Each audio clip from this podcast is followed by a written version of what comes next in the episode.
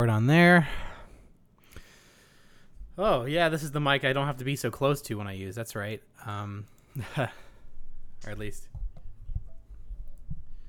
no, not yet. I'm I'm gonna start it And we're doing now. now. Now We are here and y'all are there. We're here and y'all are there. Well, that Between the Buried and Me new album just came out. Colors. Colors two, the second. Colors 2. The new Colors. The second Colors. And uh, I have yet to listen to it. And hey everybody, we will welcome. not talk about it today. Yeah, hey everybody, welcome to the Frown Room. Yeah, we know we just put out a uh, a new um, episode of the Frown Room. I mean, no, we know we just did an episode of the Frown Room where we did uh, Colors by Between the Buried and Me. Um, that's the most recent one that came out uh, as we're recording this. Although we recorded one last weekend with um, Jari Lindholm, Yari Lindholm from uh, Inshine, which is not out yet, but will be out uh, in a in a couple days probably. And Yep. um, and uh, now we're here today, and we're just gonna kind of hang out. Uh, Doug hasn't listened to the new Between the Buried and Me album that came out on Friday because he's a big fat loser. I know. And, uh, I've, I've been I've been bad. He's been bad, and so now now we have nothing to talk about. So uh, we're just gonna. Oh, come on now. I'm just kidding. We had not. I, we had not actually. No, we had not planned on talking about uh, Between the The worst part is I didn't too. have a, an ice cold Diet Pepsi, so I just have Coca Cola. Damn, dude. I have a I have a cherry I have some cherry Pepsi in the in the fridge. Maybe I'll go get that. Oh, okay. Actually, I've got my Polar Seltzer. Uh, Oh, oh, what? Yeah, you guys have been drinking seltzer lately. Maybe I should switch to seltzer. yeah. Well, see what you got to do is you got to drink seltzer. Yeah, You gotta you gotta hang out in the garage in lawn chairs with your buddies. Um, you gotta you wear a polo shirt. You gotta wear a polo shirt and and you know, you know really sh- you know shorts that have a really short inseam, and then Yeah. you gotta you gotta wear you know uh, what are those sandals that people wear? You gotta wear Birkenstocks. And you gotta um, watch 30 movies all day long with the volume turned way up while you're listening While to, listening to to Green, Day, at full uh, blast. full volume. You really American Idiot specifically. uh, you, it, the whole thing is so loud you can't hear anything, and that is uh, White Boy Summer. that is the key.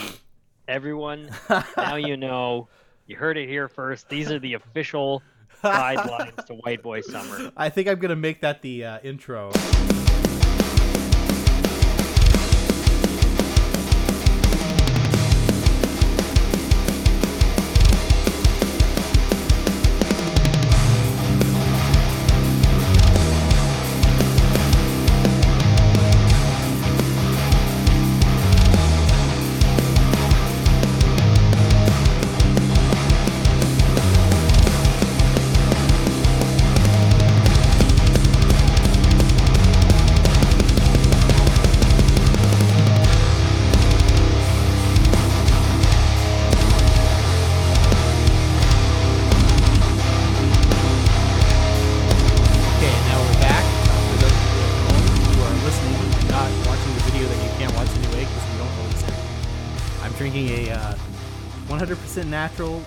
Polar, calorie-free cranberry lime uh, seltzer water. I don't know why I read just like everything that was written on the can, but you know, hey, Branding sometime- is very important on this program.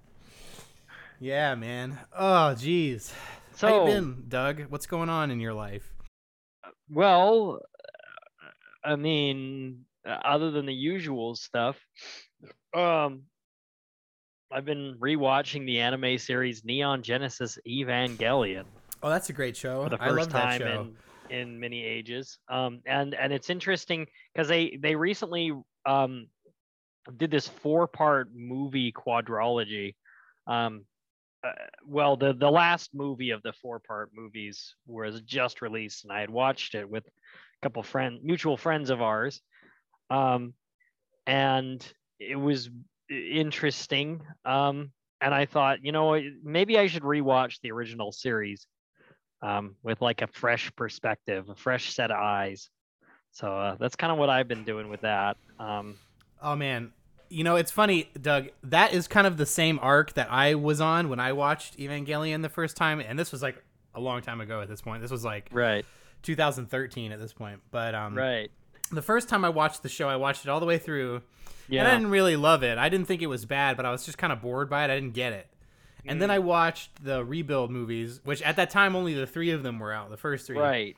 Right. And I was like, holy shit, this is actually pretty good. I might go back and watch the show again. And I watched the show again, and I watched End of Evangelion again, and I was like, oh, this is this is actually as good as everybody says it is. you know? yeah, it is. It is. The original series is quite good. Um, I yeah, I had a I had a thing where you know when I originally watched it, I wasn't the biggest fan of it myself, but um, I think that fresh perspective is certainly helping. Um, I feel like one of the things that hurt hurt my enjoyment of the show historically was uh you know it's kind of it's kind of like how people will say like you know i hate metal music but tool is the best metal band you know like Yeah. people people would say like oh you know i hate i hate mecha anime i hate anime with giant robots but you know evangelion's the best the best mecha anime Uh-huh. So I you hear mean the- the people, you similar- mean the people like me, to say- right? what You mean people like me, right? yeah yeah well yeah, i mean that that seems to be like a pretty common like trope and like specifically like american and western anime fans who who weren't cultured properly um as far as that genre goes. Um but it's you know it's like the same comment with like i think in rap music it's like oh yeah rap music sucks but eminem is the best rapper. You know like like I'm sure there's everyone I'm sure there's like an equivalent for like every kind of media, like every genre of anything. Like you know there's there's some like there's some specific thing in that media that that like a larger uh, chunk of the populace may have like consumed for some reason or another and and now because they haven't really experienced anything else in that genre and don't realize like oh like this was actually influenced by a whole bunch of other stuff and is only one of many like great examples of it um you know they just hold that up as like this is the shining beacon of this genre this is the best thing this genre will ever have to offer without you know really you know and it's like it's like yeah, eminem may be a great rapper you know tool may be a great band i have yet to find any evidence to support that fact oh no. But- well, dude, we're gonna make a lot of people mad with that one. i'm sorry like, i'm probably sorry. more than normal. I had, to, I had to put that one out there i had to say it i had to say it i'm sure i'm sure they're a great band um i'm told i'm told they're fantastic uh, I'm told but- they're fantastic. but you know oh just- my god. Yeah, I know what you're saying though. I wonder. I wonder who that is for jazz. I'm thinking about jazz. Yeah who that is well like jazz peop- is so like antiquated at this point in a weird way like as far as like mainstream musical culture goes right like Yeah, I mean, Yeah. people jazz has no purchase. Like people know people don't even know what jazz is. Like people don't wouldn't Right, even know. right. Like people, you know, it's like you can say Tool, metal. Like those things are very, you know, like Tool is definitely a metal band, right? right Like, right But people would be like, "Oh yeah, jazz." Like I don't even know what people think jazz is nowadays. right like i mean i guess you could say like i mean a lot of people seem to know who john coltrane is but yeah, but do they? Like that's something I would. yeah I mean, it's like I mean, do, do, do people like do people who don't specifically like jazz music listen to coltrane nowadays Definitely. you know like probably not. I would think like I don't know, was would you consider Frank Sinatra a jazz musician? Frank- actually, you know what? I think I found the answer. They the answer is is nor, normies say, uh, "Oh, you know, I don't like jazz. I don't really listen to jazz, but I really like the album Kind of Blue by Miles Davis." So there you go. That's that's the answer actually, Okay, all right. I will I will Which- put that in my notebook. which is good because I mean, at least Kind of Blue is actually like a genius record that's a landmark of jazz, and n- not only commercially but artistically. But it is kind of like a, uh, uh, you know.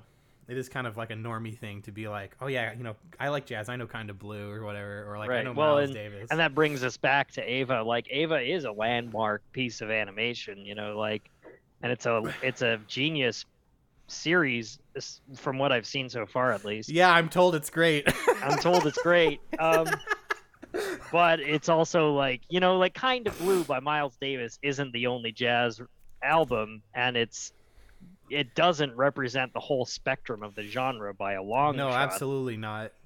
You know, and it's like you're not experiencing all the great things the genre has to offer if if if you reduce it all down to like oh yeah you know kind of blue by by miles davis like it's the Yeah. only thing that's worth your time Yeah, definitely. But yeah, well, it's good to hear that you uh, you're watching it now, and I, I presume you're enjoying it. I am i am I actually am qu- quite enjoying it um Yeah, man. you know I, I heard i heard someone say recently maybe it was like some article some dumb clickbait someone said like hideaki anno is the lars von trier of the anime industry What even? I don't even know what that. i don't know what to make of that that's a very odd thing to say Somebody um, send me an email and explain this to me because I'm dumb.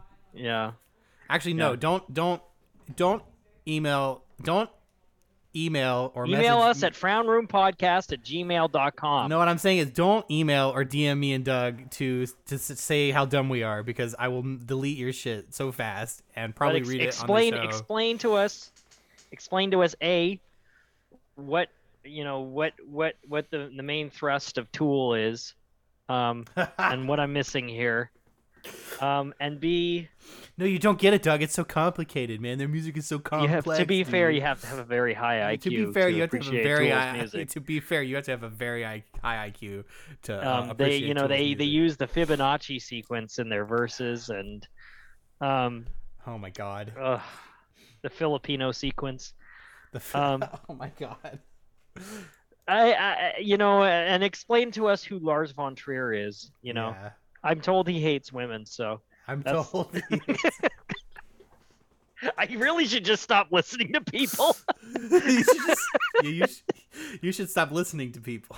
i should i should just stop believing everything i hear just like in passing Yeah, man. Don't be so gullible. i know yeah, uh, you know, on the subject of anime, I actually watched an anime movie uh, the other night with our friends that I quite enjoyed. It was the Oh, yeah? movie uh, Millennium Actress by Satoshi oh Kon. yeah satoshi kon yeah I've never, I'd, o- I'd only seen Paranoia Agent from him, Yeah. which I saw a long time ago, and to be honest, don't remember any of for some Hmm. reason. Somehow I don't remember any of it, even though it's like kind of an iconic show. yeah Uh, uh, I'm told it's great. I don't remember any of it. yeah yeah Um, i'm but- i'm i'm i'm sure once you watch it again without the aid of psychedelics i'm sure it'll really it'll really land Yeah, but I liked that movie. It was really good. It was kind of like you know, I mo- mostly I think about his stuff as being kind of dark and fucked up and weird, but that movie Yeah. was really wholesome and kind of uh, romantic, and it was uh, yeah it made me it made me feel it made it plunged me into a, a a deep well of sadness and despair that from which I fear I'll never return. Yeah. Yeah. Well, and and you know the real tragic thing that guy died. I, I want to say what was it 2000 some eight or something. Uh, I don't know. The it guy was, only I- like 40 or something. Like this was a guy, the guy who created these movies. I mean the it was it was one of those things where the guy died from I want to say pancreatic cancer at such a Oh, young Lord. age, where where you you think like, man, this guy's like the best era of this guy's work could still have been ahead of him if he if he hadn't been, you know, if he hadn't died at such a young age, you know. Yeah, he died in 2010, which I remember that. I remember that. I remember that happening. Remember yeah and it's just one of those one of those like real cosmic tragedies kind of like you know he's it's kind of like he's he's kind of like the chuck schuldiner of the of the anime industry you know to, to bring it to, to metal music to make the comparison Oh yeah, finally to get to the topic of the show. you know chuck chuck schuldiner um he was the he was the lead guitarist and frontman of the band death um and and he died i want to say around 2001 like like it was it was shortly after the release of death's album sound of perseverance um which at that point that band had made two two albums that the death death had started as one of those like seminal uh, like death metal bands, as the name would imply, I imagine. Uh, but but you know, on their album Symbolic, um, they had made this pivot to this much more like progressive uh, kind of sound, um, and it was clear their frontman, um, the genius Chuck Schuldiner, had taken like the, this interest in in a much more like proggy sound, um, and and you know he had released another one, Sound of Perseverance, which was equally fucking genius as a piece of work, um, but he died after the release of it, and one can only imagine just the the kind of incredible um, depths of of of sonic textures that he could have explored if you know if he was still alive. Um, but it's it's one of those one of those cosmic tragedies where someone is just taken far too young. And uh, I think I think Satoshi Kon and Chuck Schuldiner are two very similar cases. Yeah, or yeah, I'm trying to think of another. Extremely talented like, people. Like I've been listening to uh, one of my favorites, uh, Elliott Smith, lately. You know, Yeah, that guy. Talk about someone who uh, was uh, was taken before his time. yeah. How old was he when he died? He hadn't could not have been much older than thirty. Uh, Jeez. pretty young, and he was, but he died. Uh, well, he died. He was killed, or he either com- he either committed suicide or was murdered, depending on who you ask. Uh, Yeah, I don't. I think the jur- I don't know if the jury is out or not, but uh, he was uh, he was 34. thirty-four. He Okay. died uh, on my birthday, October 21st, 2003. Not the day I was born. I'm not that fucking young, but Okay. uh, you know, still, my that's that is my birthday, which is pretty crazy. Um, but yeah, he was, you know, and he had a, he had a lot of demons. You know, he was like Yeah. he he had like you know addiction. Looking at his face, it looks like the face of a guy who battled with some some addiction problems. Yeah, he struggled with alcoholism, and I think he was addicted to heroin at one point, and Yeah. you know he- that. That's the face of someone who looks older than 34. I know he always looked like. I mean, he looked like shit even when he w- was younger, but like still. Right. Um, yeah, he he's one of my favorite songwriters of all time. His music is is is is brilliant, genius. Uh, uh, it is lyrically genius, musically genius, harmonically genius. Uh, It's Right, all it's right. all great. Um, but yeah, definitely died before, you know, you know, before his time, and probably could have, you know, gone on to make some music that was even better than the shit that he had already been doing. Yeah, yeah. I'm trying to think of like like good examples and some some other like really great examples in metal of of people who died at at like a way too young age and I you know obviously the one you you always kind of come back to is Chuck Schuldiner because um, that he was such a like huge example of that especially just because like the trajectory of his career had become so like interesting um, right before he passed away. And i mean he was such an insanely talented guitarist. Um, you just you won't find anyone quite like him. Um, i mean maybe you will but i mean it was just it's just one of those things where you can only imagine what what he could have created if he was still he was still among us Among Us. Ugh, I, Sus. ugh.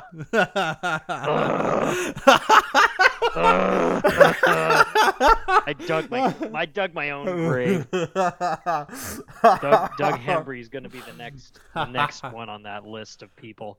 Oh no. Oh, no. Died by Among Us reference. Died by Among Us reference. Died way too young. That's, that's before that's his before his magnus opus, uh, the Toronto Singularity. the. Toronto Singularity, which uh, Banks you've been working on recently. Uh, Yeah, I finished. been- this- he's- I. I he's- finished two songs so far. two two guitar tracks have been laid down. Yeah, I had another guitarist for the album, and uh, well, life happened with with the other sad guitarist. I won't name any names. I I wish him well, but um, yeah, it just it wasn't to be. So Banks has stepped up, has stepped up to the challenge, and uh, it's it's it's it's going. You know, and it is a challenge. progress- let me tell you. I actually think progress that has resumed. I actually think the song I recorded yesterday was had parts that were harder than the first song I recorded. Which Yeah, didn't- I was gonna say some of those some of those guitar parts later in the song. I uh, definitely fudged them a little bit. Um, but uh, I will. You know, if you don't notice, it's fun. It's cool. That's I didn't the notice. best. Okay, cool. Um, so you know, I, I it's it's it's it, sometimes sometimes something can look like trash to us, but but uh, you know, to the to the untrained observer, it, it'll sound great. yeah. But you know, I kind of I kind of I kind of make make my make my career uh, based on trying to pass off mistakes as something cool. yeah. Yeah, man. You and me and everybody else. oh man. Um, speaking of like mistakes that were passed off as things that were supposed to seem cool, um, I can't stop thinking about this fucking band from the early 2000s. I was I was I was listening to Shuffle, um, and and and there's this band I've been listening to called Machinae Supremacy. Uh, that's machine and then AE, you know, at the end, Supremacy. And I think I think this band is is fascinating in a way. All right, I've been I, I've been waiting to say this on the show because I, I I have to I have to do a bit about this and and maybe maybe we won't talk about it ever again. But this band is is a bizarre, fascinating time capsule of early 2000s online culture because this band was they were they were kind of the first I mean, I guess you could say rock or metal band to really like use the internet and like message boards and stuff as a as their like primary means of of like marketing their music. Um, no other like bands in that genre had had really done like had really tried like online marketing before. Um and so it, you could say like this band really like kind of was breaking a new frontier with the way they were doing things like using forum sites and social media sites and and and like p2p file sharing and stuff to market their music. Um and their lyrics like they're specifically very like gamer oriented and like online culture oriented uh, which dates their music horribly. Um, there's internet lingo like spliced into certain songs and it and it just it just it's hard to listen to. It's one of those things where where you know some some some stuff ages really well and and Machinae Supremacy does not. Um they Yeah. so their their big gimmick as a band one of their things they did was uh was they used SidStation synthesizers. So they had like those nintendo sounds and stuff because they are they were the gamer band right? They're the gamer metal band. Um and and and like there's there's this very like optimistic kind of attitude about the internet um in a lot of the lyrics of their songs. There's a couple songs like greatest show on earth and one day in the universe which are like one day in the universe i think is about online dating. And then uh and then like greatest show on earth is just like yeah celebration of the internet. You know it's a, gonna be a great time everybody. We're all free to express ourselves in a way that's like not limited by national borders or whatever. And it's like boy if only they knew. Huh. if only they knew. If only you knew how bad it would get. yeah yeah. And it's just it's a very odd experience to listen to. You know it's one of those one of those things where a piece of music just feels like bizarrely dated and and like Well, also doesn't- another thing is like when that guy when that band was like coming up or when they were sort of a thing, yeah those guys were like how old were those guys? They would have had to have been like those guys were definitely born in the 80s, right? Maybe even born earlier than that. Like those guys were on the older side, right? Like i i believe so yeah you know, it's it's one thing to write about that stuff when you're like witnessing it happen, but it's another thing to like grow up in it, you know, and and have that be your only life knowledge and experience. Yeah. And I don't about really that, know how old the guys were when they did it, but um, I'm just guessing. Uh, maybe. Yeah. Hold on, let me look up. Maybe let me look this up. Let me look this up. Hold on. I don't know, but like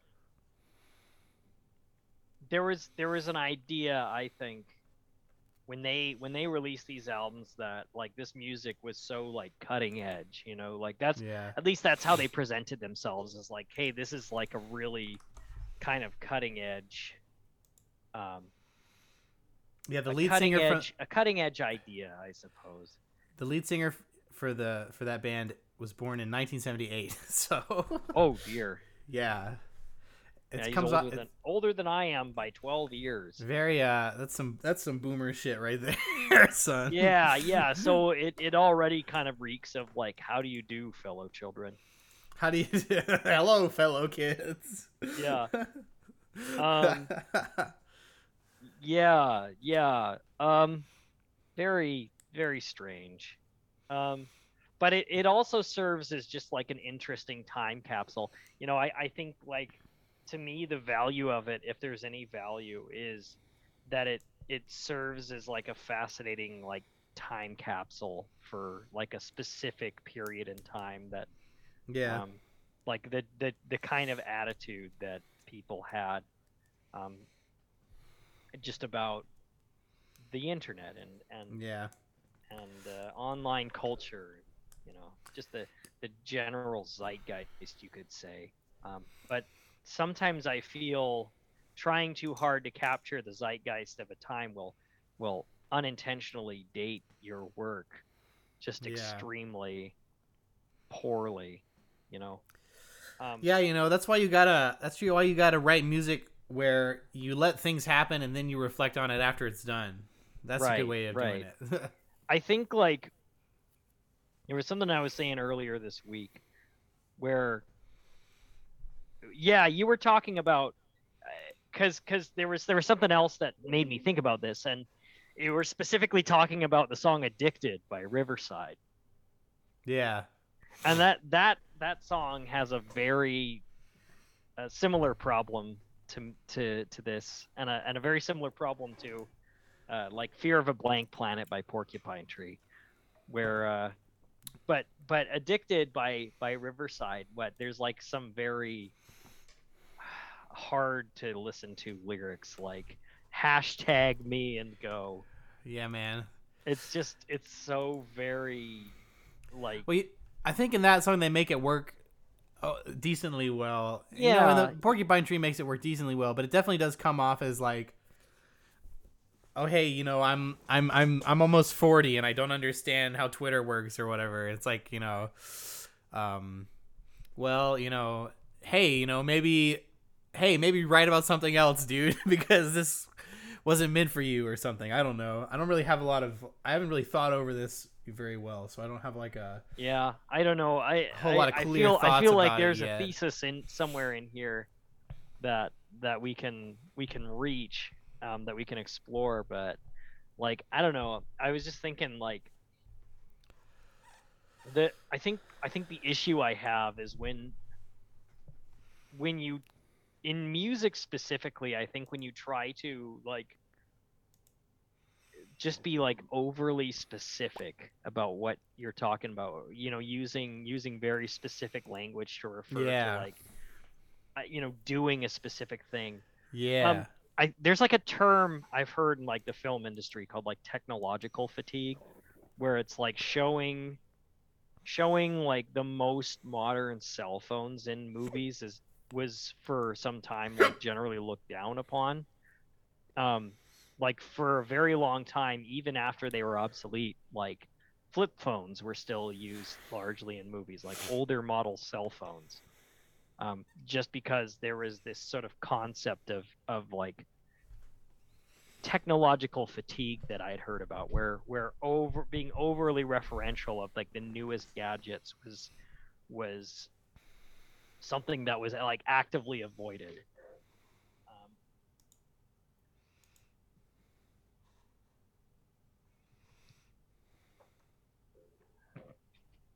I don't know. I I'd have to. I I don't know if that was the exact term, but um.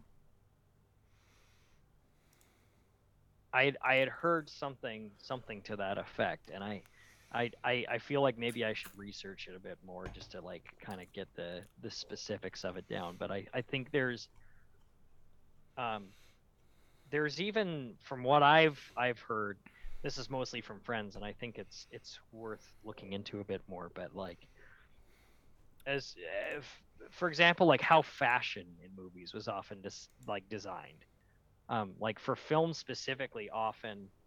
Uh, costume designers would would actually like go out of their way sometimes to give a more like uh um like epoch neutral kind of look um not not specifically conforming to any fashion trends of the era but like a more general kind of look Mm-hmm. um historically in cinema where where um and and anyone who knows more about fashion design um uh, for film specifically than I do would probably be able to tell you this but like there was the I think in in the history of like film specifically like not trying to emulate super accurately like the the fashion and technological trends of a of a specific period it was oftentimes something that um, like filmmakers would would try to go out of their way to to um, do even when a movie is like set in a specific period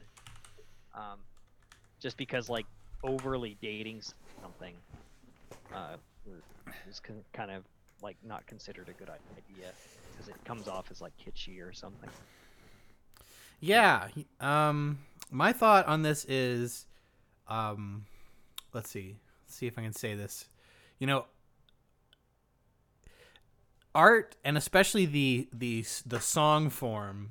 You know, like if we're talking about what is basically like a pop song format, where it's like you know you have lyrics and verses and choruses and shit, which, you know, which is what you know the song by Riverside is, and what this Porcupine Tree song is, and what these Yeah. Machinae Supremacy songs conform to right is a you know is is a very inaccurate tool to use to create to do any kind of social commentary it's not completely Yeah. useless obviously you can have a song that is that provides you know insights into what's going on in the world or can critique the world in a way but it is it is Right. not it is not it's not the most accurate or best way to do that um, the best way to do that would be, just be to like you know write about it or publish a book if you really want to get the most accurate or do you know like right a four hour you can long only you can only express sorry.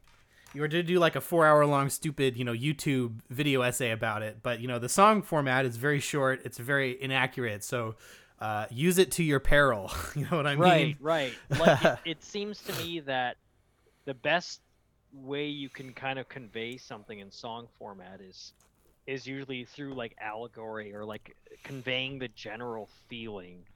Um you know i i i, I was thinking like you know a really good example of like dissatisfaction with with with modernity um in song was was like informal gluttony by between the buried and me yeah. where it it just sort of it's it's expressing a more kind of the emotionality of it i think more than the specific like using hashtags or whatever. And, and you know riverside riverside have have done like songs about technological fatigue as well like um god on anno domini high definition basically that whole album was was like oh we're all we're all you know our attention spans are all destroyed by overconsumption of media. You know we're all tv goons. I mean this anno domini high definition adhd right? Like yeah.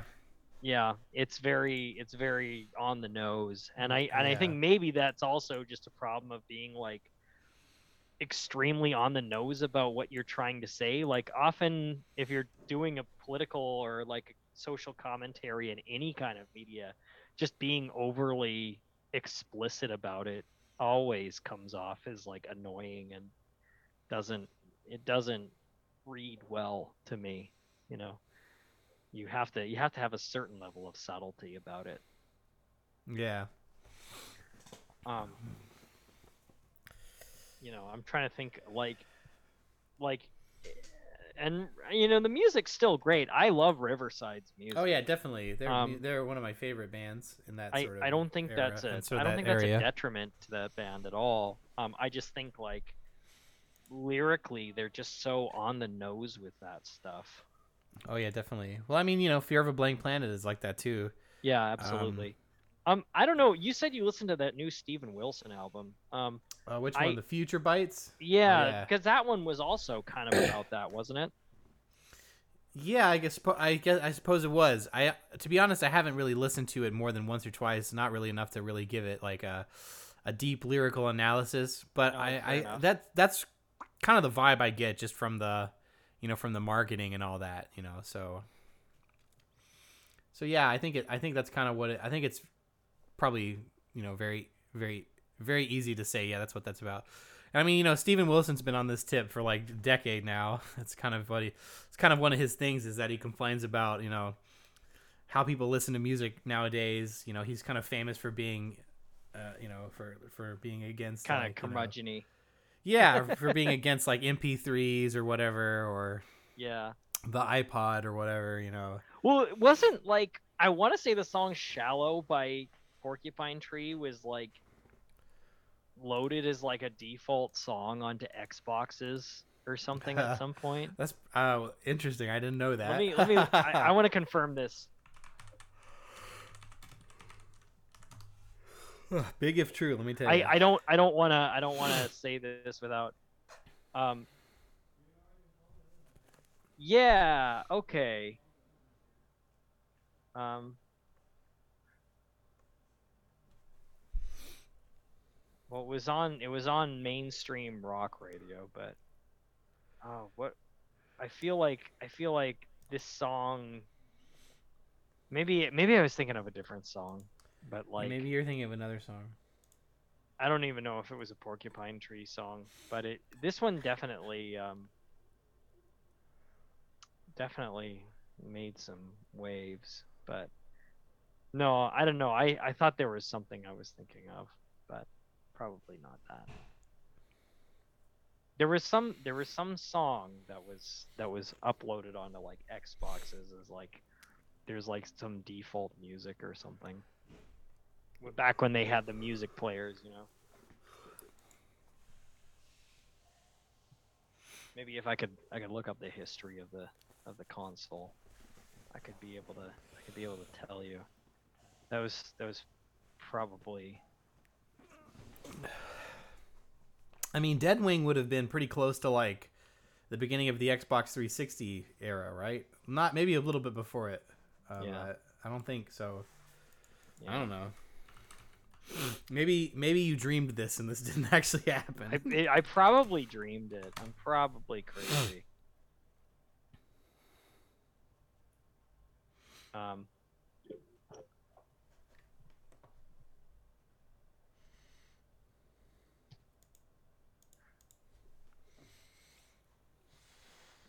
yeah, I don't know. Yeah, I probably dreamed it. It's all so long ago. It's all it's all a fever dream. I'm not I'm not I'm gonna retract that that statement earlier. I probably just heard it as a rumor. yeah, I'm Um, to- I'm told that. Uh, I'm told Tool is pretty good. You know, it's in that it's in that kind of rumor mill. Ah, damn, dude. Doug is hanging. Doug needs to stop hanging around the grapevine, dude. I know I need to stop hanging around the grapevine. Um, you know, I I think uh, I think uh, an an interesting like one that feels like it seems to be like looking at a specific period of time, um, or or like kind of reflexively dating itself in a weird way, was uh, Haken's album Affinity, where it's not it's not in a way it's sort of reflecting the zeitgeist of the era that it was made in in in when it was released in 2016 so around that time you had this sort of weird there was that fascination with like 80s nostalgia at that point in time Mm-hmm. um, you know, you had like shows like Stranger Things were huge. Uh, that fucking Ready Player One movie was coming out soon. Uh, the fuck the vaporwave thing was a was a it was a cultural moment. you know, but it, it was kind of in full swing at that time, you know, where where vaporwave and like 80s that weird like distorted 80s nostalgia was a big thing. And I feel like Haken's Affinity, that album kind of kind of um, played off of that in a way. Or maybe it was kind of a reflective look at that nostalgia. Um, yeah, I don't know. I haven't listened to that album in a while. I'd have to go back and listen to that one again and uh, well, sort of go over that. If you if you look at the album cover here, I'll I'll pull it out.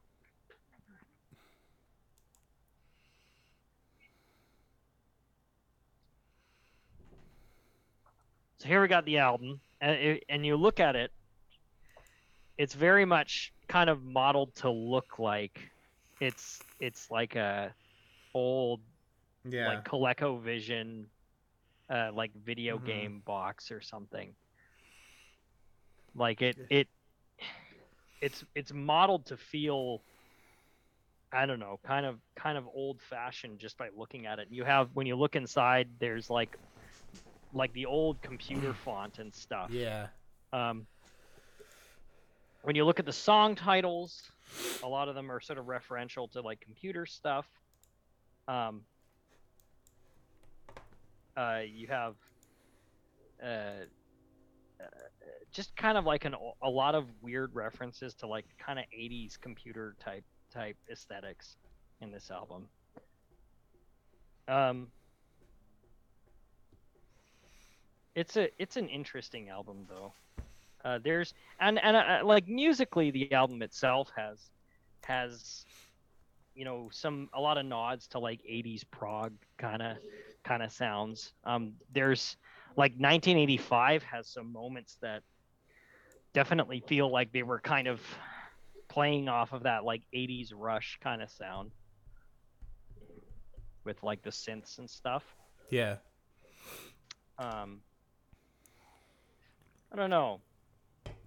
I I'm not. It, that definitely felt very like intentional, but like none of the lyrics on that album feel very like specific, in in like reference to something. But there's there's language on it that it's it's kind of like computer, you know, references and stuff. Yeah. Um, but it's all it's all in kind of a clever way, you know, kind of um, vague enough way, I suppose. Um, it's a really, it's an interesting album. I, I still listen to that one every once in a while. Um, but it's also one where I, I feel like just because of the timing of it and like the aesthetics the album had, um, it definitely was sort of capturing a weird moment in the zeitgeist. Um, if not in a very vague way that I, I think can still you know you can still appreciate the album on its own and you know for its own merits all these years on but when you look at it like in the context of when it was released i think it makes it a little more interesting yeah i don't, I know. don't know. it's uh it's interesting definitely it's interesting i'd have to go back and listen to it again to, to really have any thoughts about that but yeah. um yeah but yeah um man yeah, well, this is some heavy stuff, man. Uh, that's what well, that's what we go for on the frown room, you know, like yeah. heavy stuff. Heavy stuff. Well, I mean, we talk about metal. What's heavier than that? Well, yeah, yeah, yeah, few, yeah maybe, yeah, maybe a thousand pounds of uh, of uh, of feathers. That's pretty heavy. Yes. So, um, there was there was a a, a few new um songs. There's some stuff to look forward to soon. Yeah, dude, there's a lot of crazy shit coming up in the next yes. couple of months. Yeah, so we've got Be'lakor, the melodic death metal band from Australia that is ever elusive and only ever releases an album once every like five years. Yeah, yes, the preeminent uh, uh, Australian melodic death metal band that sounds like a Finnish band. Right, right.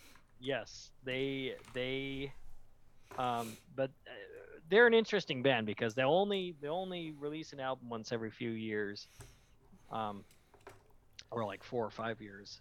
But well, you know, they always they, great. It's the interval. Like, the interval between releases, releases has been getting longer because the Frail Tide and Stones Reach are only two years apart, and then Stones Reach and Of Breath and Bone are three years apart, Yeah. and then Of Breath and Bone and Vessels are are are four, are four years apart. And now what? Vessels and uh, what we've this got new one- up. are going to be five years apart unless it comes out next year. Yeah, and and so it's an increasing interval of time, but and they don't usually talk much about whatever they're doing next um, when they when they really are working on something new. Um, but it's always good, you know. It's always it's always it always ends up being worth it. Um, it's Yeah, like when you get a when you get a reward and you weren't expecting it. It always feels that much more satisfying. Yeah, my favorite of theirs is still 2012's Of Breath and Bone. That album is like Absolutely. fucking amazing. Still, uh, one of my favorites of all time, probably. Yeah. Um, yeah. You know, I listened to Vess. I've listened to Vessels a couple times, but it, It it never didn't- quite hit me the same way that that uh, a breath and bone did. I I'd Yeah. say, yeah. But neither did like Stone's Reach and Frail Tide either. Yeah. So like, I mean, they're great albums, but they definitely like. Yeah, I don't know. They they didn't really speak to me as well as No. much. No. Um, We another to- another interesting single. Um, Iron Maiden has a new song coming up, or a new album. They Oh, released a new song. They have a new album coming out soon. I thought they were done putting out new albums. No, they've. I guess they decided they weren't done. I thought for some reason I thought th- that what was it? The Final Frontier was supposed to be their last album, but then they made two more after that. yeah. right? Well, and now they've got another one coming out. So. Jeez, I mean, good on them for still going strong. I mean, you know, Yeah, yeah. You know, I'm told they're a really great band. oh my So- goodness. Uh, All right. I'm sorry. Yeah, Yeah, no, they they they're a really hardworking bunch of guys. Um, and so it's amazing to see that they're still at it. Um, they they must be getting up there in the years now, you know, uh, just as as people, and it can't be easy doing that kind of style of music. Um, yeah, you know, I can't say I've really. I don't think I've really enjoyed a single one of their albums since they've come back. But, yeah, uh, I mean, I don't really care much for their their newer music anyway. Like, Brave New World has some good songs on it. yeah, I like uh, Brave New World, but that was That's a good that one. was like 20 years ago. right like that barely feels new anymore is the thing um Yeah, they've been so- back for longer than they were gone at this point. Like right they've been right like, you know, longer than even like maybe their heyday was. Like, you know. exactly yeah and i don't i don't know i don't have much opinions on their newer music i i kind of look at their older stuff you know and and these are like classics you know um you know albums albums like uh somewhere in time and Powerslave and Piece of Mind and Seventh son of Um, a seventh son. Seventh Son of a Seventh Son, Number of the Beast. Like these are classic albums, no doubt about it. oh um, yes. And and I do I do love Brave New World. I think that's a great album too. But I also just like can't bring myself to be interested in any of the newer stuff. It's one of those things where the band kind of made their statement and there's not really much else that I'm interested in hearing, I suppose. Much like a, much like another band who will be releasing an, a record uh yes, in, a uh, little while. just released a single. uh, Uh, none other than the much everybody my favorite about.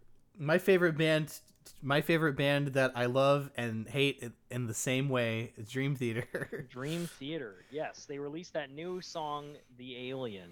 Um, nine what nine minute single. Yeah, which you know, hey, that's pretty cool. That's pretty pretty ballsy. But Yeah. you know, people are saying people are saying, "Oh, it's bold that they put out a 9-minute song." It's like No, Yeah, I mean, I mean, I guess. Does. that's kind of what they do though. Like their Yeah. songs are long. Like what what's the fuck is the difference between putting out a 6-minute single and a 9-minute single? Like Right. th- both neither of those things are going to get any radio play. So we can just kind of throw that out the window.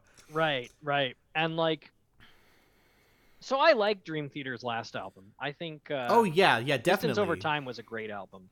One hundred percent. Distance Over Time was a pretty good album. Like, you know, for uh, for where they are in their career, it's good that they're making albums that are that good.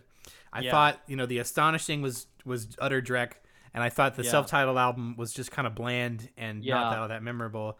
Dramatic Turn of Events was okay, Yeah. but um, really, it's been for me since Octavarium, since they made a record that I really felt like had something had a lot to say. Yeah, Um, yeah.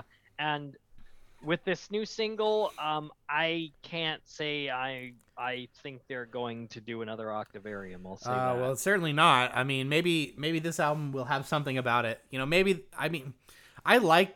Uh, I don't even actually know. I shouldn't say that I liked the new single because I didn't really enjoy it. Uh, uh, I, I I shouldn't lie to the audience. yeah, it uh, just it just I don't know. Like I didn't really even have much feelings. It's like oh, it's a Dream Theater song, but it's Yeah, that's pretty much what I said. Is like, well, yep, it's a Dream Theater it's song. a, it's a Dream Theater song, and I just couldn't say much else about it. You know, it was just very like but it was a Dream Theater song in a very like bad way. Right. Because, it just you know, like they most- they knew what they did years ago, and they're like, let's just do that again.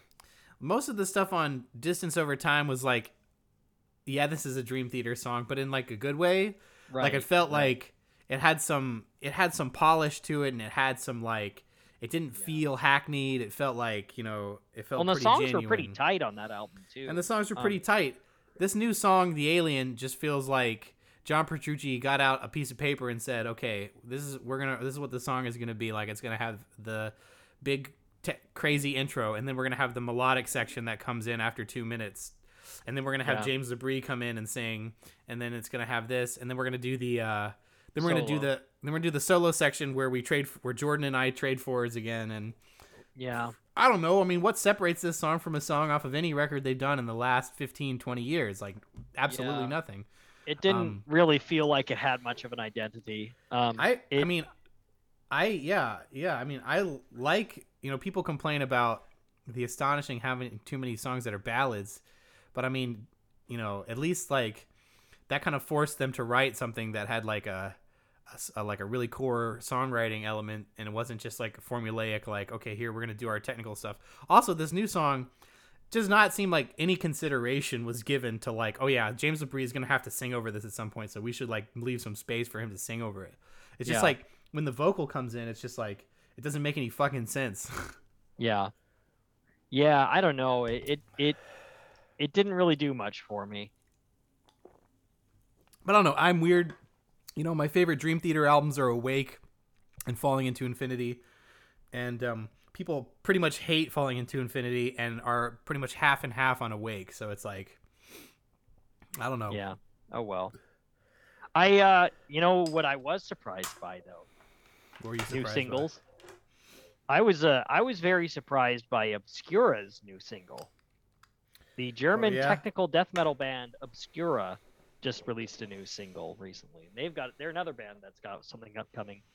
Um, and I will say, this I was you know Obscura is a band that I kind of go back on forth on. Um, I think they have some good work. Um, but you kind of have to enjoy tech death to really enjoy their music i think to a Yeah. certain extent um but they're i think they're a touch more like catchy and melodic than your average tech band. Um but this new single very much like melodic death metal sound to it. It was a lot more melodic a lot more in the realm of the kind of stuff we we usually talk about on frown room. Um, so i cool. quite enjoyed it. Um, yeah it was very catchy very nice groove it was good. Yeah that's cool. Maybe i'll maybe i'll listen to to the full album. Um i uh, carcass also put something out which carcass you know being the very like seminal death metal melodic death metal band i mean heartwork by carcass was one of the first melodic death metal albums you know 1993 um, it's kind of a it's kind of an important album uh, but well i don't know.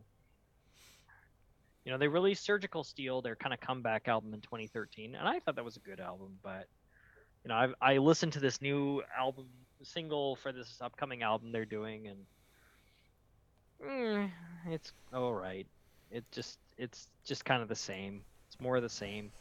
Yeah. Um, they they kind of had a formula that they did, and I mean when they did it with with Heartwork back in '93, like that that was unheard of at the time. That was something so new and so novel. Um, but you know, it's not such a novel thing anymore. so I don't know. I can't. I, I'm not. I don't know. I'll probably still listen to the album, but I I'm not as excited as I feel I should be about it. I think. Yeah, I don't know. I mean, you know, what does mean, it mean to to to be a band who is you know not only past their prime, but it's like you already kind of knew you were past your prime, so you broke up, and now you're back together again. Like, Yeah. what you really like? We don't. Nobody owes you, you know, any any uh any any attention. So so how are you gonna get my attention, right? Like that's kind of how I feel about it. Yeah. Yeah. Well, instead we get we can listen to Be'lakor. Yeah, we can listen to Be'lakor. We can listen to uh, well anything else. Uh, Yeah. This is this is I mean, so we're in 2021 and of course we will be talking about 2021 in retrospect um, at some point this year. Um, but I'm curious, you know, once these once these albums by these, you know, revered bands like Iron Maiden and Dream Theater come out, it will be interesting to compare them against the the albums released this year by the very like uh, you know these these kind of newer younger bands. Um, although Colors too but Between the Buried and Me, like they're not even a newer younger band anymore. They're they're like a they're like a younger older band. they're a younger older band now. Yeah, so it's like uh, there there was a lot of great albums by old bands this year, and it seems like there's been a lot of great ones by younger ones too. Um, but it it's definitely going to be an interesting thing to look back on. I think this year. yeah, man, those new uh, King Gizzard and the Lizard Wizard albums were. Uh, Oh, how many were there this year? uh, well, we had uh, th- we had LW, which was the second one in the in the KGLW pair, which are like more microtonal stuff. Yeah. And then we had Butterfly 3000, which is like, you know, kind of like a pop record. Yeah, Which you know, I thought- microtonal music is usually awful, but King Gizzard and the Lizard Wizard are the best microtonal band. Well, I don't know if I would say microtonal music is. Uh, I, I'm just I'm just trying to I'm trying to as a I'm trying a, to connect as a it to the to the thread that statement. began this conversation. I don't. Uh, oh, okay. I see what you're saying. Damn, that went over my head. It's been a it's it's been a while. We've been talking for a bit. Yeah, man. I'm definitely gonna have to. I'm definitely gonna want to talk about that new King Gizzard record, Butterfly 3000. But I think I'm gonna save that for uh, later in the year when we do a, King Gizzard. When we do a wrap-up.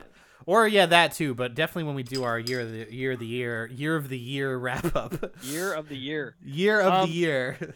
Have we have we mentioned the new enslaved song on the show? oh so my far? god, no, no, we haven't. Holy shit. Yeah, because I completely forgot about that.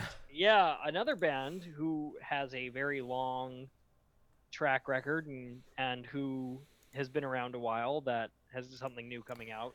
Uh, Enslaved just released a new song and they, so it's off of a, a new EP that they're doing and the single was just absolutely mind blowing. Um, they're a band where I can see this band having the kind of staying power that it, that a band like Iron Maiden would have, where they just they're able to just stay together so consistently throughout the years, um, and just continue to make good music. Um, Well, well, I mean they've been, they've already been around for like 30, 30. years now, so almost. yeah, so. they're they're they've getting up there in the years, but I mean, what every what was time Iron? I think they can't surprise me. Like they released this new single from this new album, um, "Caravan to the Outer Worlds," or new EP, um, and it's just mind blowing. This one's just going to be an EP. I mean, we already got a pretty great album from them last year, but Yeah, with Utgard. This new this new song was like one of the rare times that I feel like I've heard music, you know, come out of like the metal sphere, where it's like I don't know what to call it. Like I heard it and I have no idea what it is, and it's like what It's what it's like black metal, but also like extremely progressive black metal. Um, Yeah, it's like um I don't even know what to call it. Like it just and it like structurally it was had a lot of strange things about it. It was just like a total mind boggler. So it'll be interesting to hear how this EP comes out. I don't know if it's like is it gonna have all new songs on it or something like that? I don't really know, but uh, I'm excited to hear it either way. Yeah. Yeah. Yeah, I don't know. It'll be it'll definitely be interesting to hear the rest of the the EP. Um and I obviously I'm really excited. Um really excited to hear what comes out of that that band every time they do something. Definitely. Every time they do something new, it's like it's literally something new that I've never heard before. Right. They're one of the one of the most exciting bands in the genre, to be honest. Um your boys Era made a new album. Yeah, that I still haven't listened We, to. we need to talk about that album at some point. Have you listened to it? I haven't listened to I it. I haven't listened to it yet. Okay, no. well at least yeah, we'll we'll listen to. I'll definitely make a point to listen to it before the end of the year. Yes, yes. Um, that's definitely gonna gonna be ha- be something we have to do. Um, oh, uh, a couple other bands that release singles for upcoming albums. Uh, these are more bands that I like, but Archspire and Rivers of Nihil, um, both a couple of my favorites. Archspire do this very like groovy kind of technical death metal. I know, I know you're not the biggest fan. Um, Not really, no. they play some like really high BPM music. Um, I like them. I think they've they've got a, a kind of a nice groove to their music that I enjoy. Um, but yeah, they've new album coming out. Um, not much else to say about it. I just like it. Um, and Rivers of Nihil, uh, they've got a new thing coming. Um, Yeah, I'm not they're- really. Sorry, I'm not really you know into a lot of the death metal stuff anymore. I just you know Yeah. I don't know. I used to like that stuff when I was younger, but now it does not appeal to me as much as it used to. I'm not sure why. Well, it's interesting. We were just talking about like enslaved, which you know they're pretty extreme music, but it's it's interesting. I guess they they definitely lean more towards like progressive, and I guess they're black metal too. So Yeah, yeah. I like I like black metal a little bit more now than I used to in general. Um, yeah. I don't listen to it a bunch, but I like the idea of listening to black metal more than uh, listening to like death metal at this point. Which I don't know. that's fair. How do well, I- and so Rivers of Nihil, they're not that? A purely death to. metal band. They're they're definitely more in the progressive death metal side. Um, and so, um, this this new single they released, uh, uh, "Clean," uh, definitely leans into the more a bit more of a proggy sound. I will say. Uh, there's like kind of a Pink Floyd esque like instrumental part in the middle of the song. Um, some Yeah. cool cool solo stuff. Um, I I I I I'll I'll probably link it to you so you can give it a listen. Oh, I've already. I've heard it. I heard it. well, was you think? posted in the. Uh, I thought it was cool. You know, yeah. I mean, they're just not a band that I really follow that closely. So Yeah, that's fair. I, li- I liked it. I appreciate it for what it is, but it's not like really something I listen to a lot. You know. oh, that's fair. Uh, yeah. Uh, Kayo Dot has a new album in October, and uh, we know Kayo Dot specifically because they're guys from that band play with uh, with Charlie Looker, friend of the oh show. yeah. Friend of the show, Charlie Looker from Friend Psalm. show, yeah, Charlie they were Looker. doing. Psalm Zero was doing a tour with with them uh, when uh, when COVID happened. Yep, yep. but they they're doing a new album. Um, I've actually never listened to them. What do you, what even style are they? I don't even know. They're like are they like a Um, I I think they're they're uh kind of uh kind of like an avant-garde sort of band. yeah okay. They kind of do. I want to say they do some like kind of jazz. It makes sense Like because I mean I don't you know. It's it's it's avant-garde metal is what I'm told. Uh, maybe we can ask Charlie. yeah, Hey Charlie. Charlie, if you're listening to this, please tell me what style Kayo Dot is. I should listen to them. They're probably good. I just have not done it because uh, yeah, I. there's I, so much I was music in this of- fucking stupid world, and I just don't have time to listen to all of it. yeah, yeah. Yeah. Well, maybe we'll I'll listen to them for the first time when this album comes out. Um with all that in mind, uh, I think that kind of covers like all the singles that we're sort of looking at recently. Um, anything else you want to add? Yeah. Um. Uh no. Uh, okay, September- All right. September third, new album by Ocean Skies coming out, titled Home. I just finished it this summer. I believe it's September third. It's the first Friday in September. Yep, it's gonna be out on Bandcamp. You can pre-order it now. It's there. Sweet. It's nine dollars. It'll still be nine dollars when it comes out. When you get it, you can you- you're gonna get a bunch of bonus tracks that are like some are like mostly just instrumentals, but you also get a uh, a album audio commentary that I recorded when I had tweaked my neck and couldn't move my head to the side without being without wincing in terrible pain. So uh, I it's probably a rambling mess, but I figured you know, if I'm gonna make people pay for this album that they could get for free elsewhere, I should put something on there that they can't get elsewhere. yeah, you know, add give them some, give them a bonus. You know, give them a bonus. That's what I think. Like the future of like, like, it, it's weird because there's, I mean, maybe this isn't relevant anymore, but I do remember there was a period where there was like a resurgence of physical media with specifically with like the vinyl thing. well, that's you know. still happening. People are still like Okay, vinyl is still happening, okay. That's still happening. Like Yeah, vinyl I didn't realize like, it was still happening.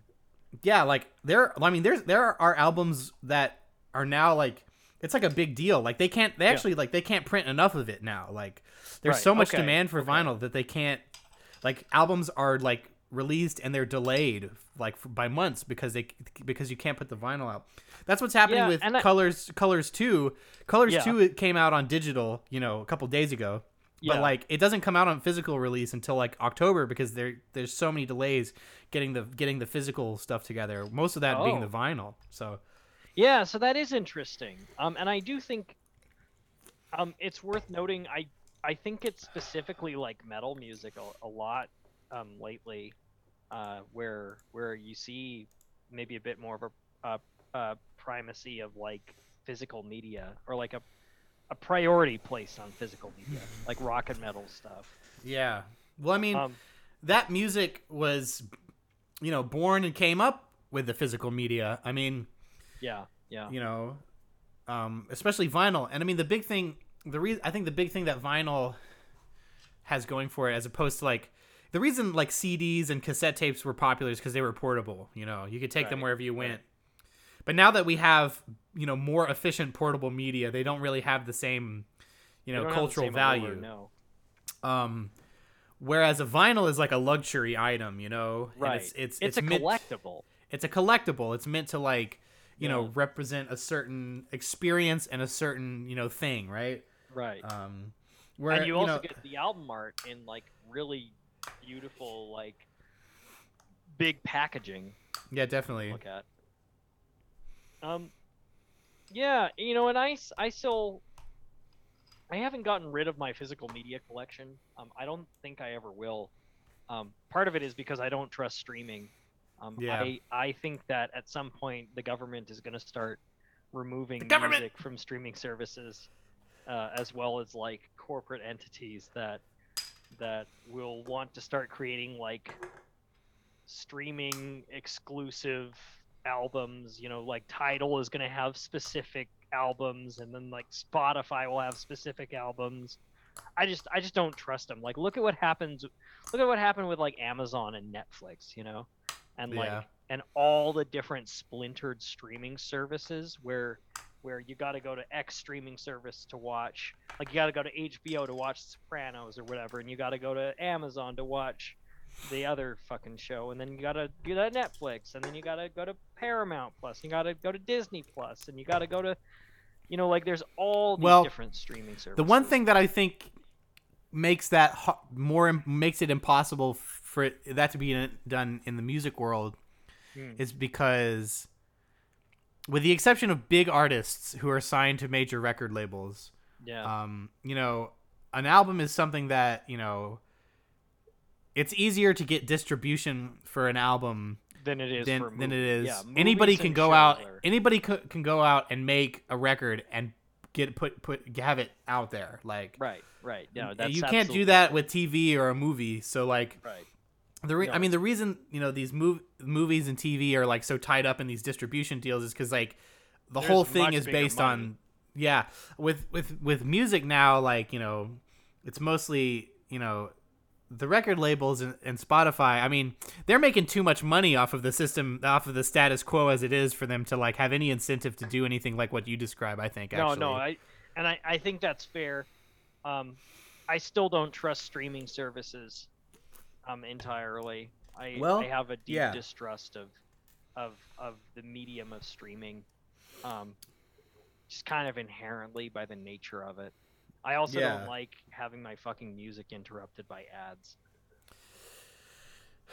Well, yeah. I mean there's ways around. I mean you know I'm sure there's ways around it on Spotify, but I mean like, Spotify. I mean it's only like nine dollars a month. right, and to right, yeah, nine dollars a month like, to not have to deal with ads is pretty great. Plus, like, That's fair. I mean, everything's on there, you know. Um, Yeah. but it's no, no, definitely that- shitty. and that's fair. so you're, you're mean, paying nine dollars a month to have like unlimited access to like every music um whereas like i've uh, you know i've sunk some some some money into just having a permanent um physical and like digital collection where I, I also don't like i i like that that if my internet cuts out i'm not reliant on the internet to be able to listen to my music. Because you kind of have to have you know access to the internet to listen to spotify. But i mean obviously because the internet is so omnipresent now that's not really much of an issue but you know it's it's the little conveniences i suppose. I like i like having that that backup there. Um, and you know if the government starts taking music off the internet you know I, I, I still have my physical media, so the government, the government, the, The government. government! it all comes it all comes back to the government. Um, the government. but yeah, no, it is interesting. I, I think you're right. The the LP thing is definitely a big. Yeah, that's a big thing now. It started. It's interesting. It disappeared for like a little while, you know, Yeah. from like the mid '90s to the 2000s. But like, Yeah, as soon as like streaming and digital became sort of the thing, like vinyl kind of started coming back, which yeah, is interesting. Absolutely. Yeah, where it's like so popular now to to have like vinyl records and stuff. And I- Yeah. I, don't know, does it sound better on vinyl? Like, do you know if there's any truth to that? Man, I don't fucking know, man. I, I, I haven't I noticed. I feel like, all you know modern albums that are re- not that are a not recorded to tape that are recorded you know digitally, Hmm. probably and mastered digitally, probably, won't sound any different. don't sound that much different. Or if they sound different, it's not like better, but like. Plus, like with vinyl, you have to have a, a really nice setup. You have to have like you know the Just right listen to it speakers and an amplifier and a good needle and like you know the right you know Yeah. there's a lot that goes into it. It's not like it's not like a, you know, a CD player where you just have a CD player, you put the CD in, you hit play, and like yeah, it sounds Yeah. all right. yeah. Well, it's interesting regardless. Um, yeah, I think that's all I've got to say for today. Is there anything else you'd like to add? uh, I think yeah, I think I'm good. Anyways, well, I think I'm good too. Uh, this was fun. Yeah, man. Well, next week we'll come back and we'll talk about Colors 2. Yes. Once you finally week. listen to it. Yes, indeed. all right, man. Later, everybody. Dave Browning. Dave Brown.